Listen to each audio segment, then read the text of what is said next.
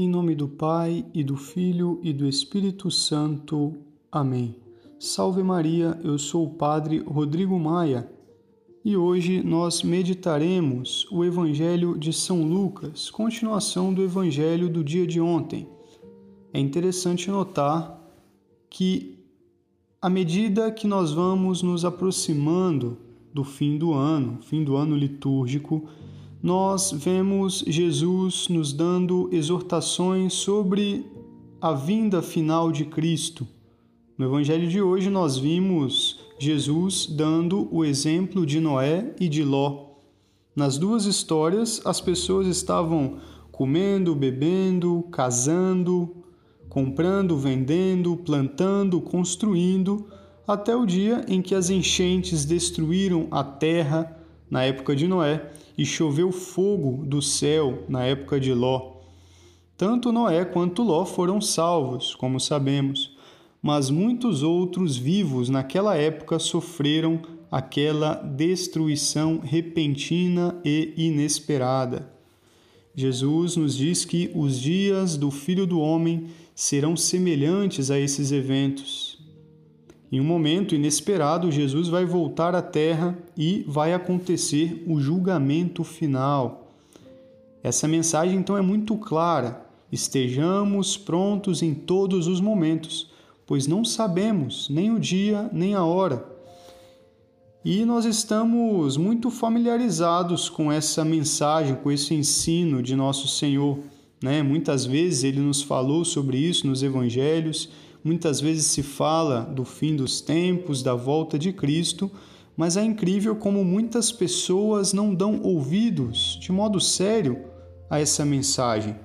É muito fácil acreditar que nós teremos sempre o amanhã para mudar. Isso é uma grande tentação, a tentação do amanhã. Amanhã eu mudo, amanhã eu faço, amanhã, amanhã. E sempre há essa possibilidade de jogar para frente a nossa conversão, o bem que nós poderíamos fazer. E podemos talvez passar toda a nossa vida adiando, adiando, adiando. Mas isso é um grande erro. É um grande erro por dois motivos.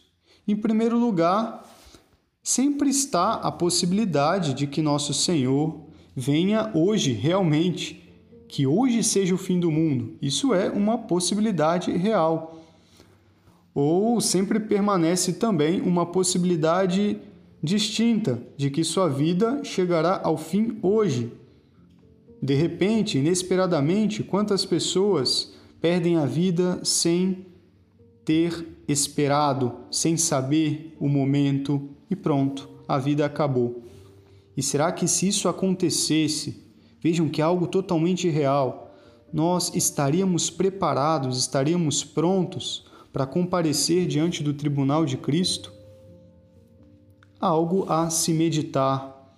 Isso deve ser a nossa motivação para trabalhar de modo incansável hoje, para estar pronto agora. Hoje, agora. Mas também nós devemos ver essa profecia de Jesus se aplicando a cada momento do dia. Jesus sempre está vindo a nós, num sentido, repentinamente sem avisar, sempre nos convidando a servi-lo pela graça. A gente ouviu no Evangelho que quem procura preservar a sua vida a perderá, mas quem a perde a salvará.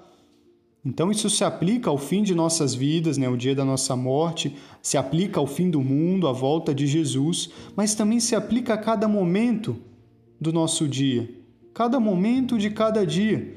Se nós buscarmos continuamente perder nossas vidas, ou seja, escolher as realidades celestiais em vez das indulgências terrenas, temporais, com os quais somos tentados diariamente, então, diariamente também nós vamos experimentar a graça da salvação.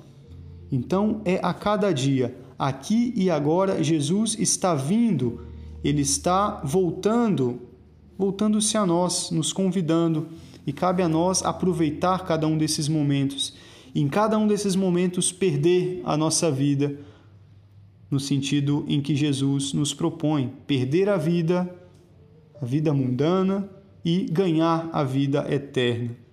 Então reflitamos hoje se nós estamos agindo conforme o alerta de nosso Senhor, preparados nos dois sentidos, para que se Jesus voltasse realmente estivéssemos preparados, mas também preparados a cada momento que ele nos chama, para aproveitar essa vida que só ele pode nos dar. Que a Virgem Maria interceda por nós, que estejamos sempre preparados, amparados com o auxílio, com o manto de nossa mãe, a Virgem Santíssima. Deus vos abençoe.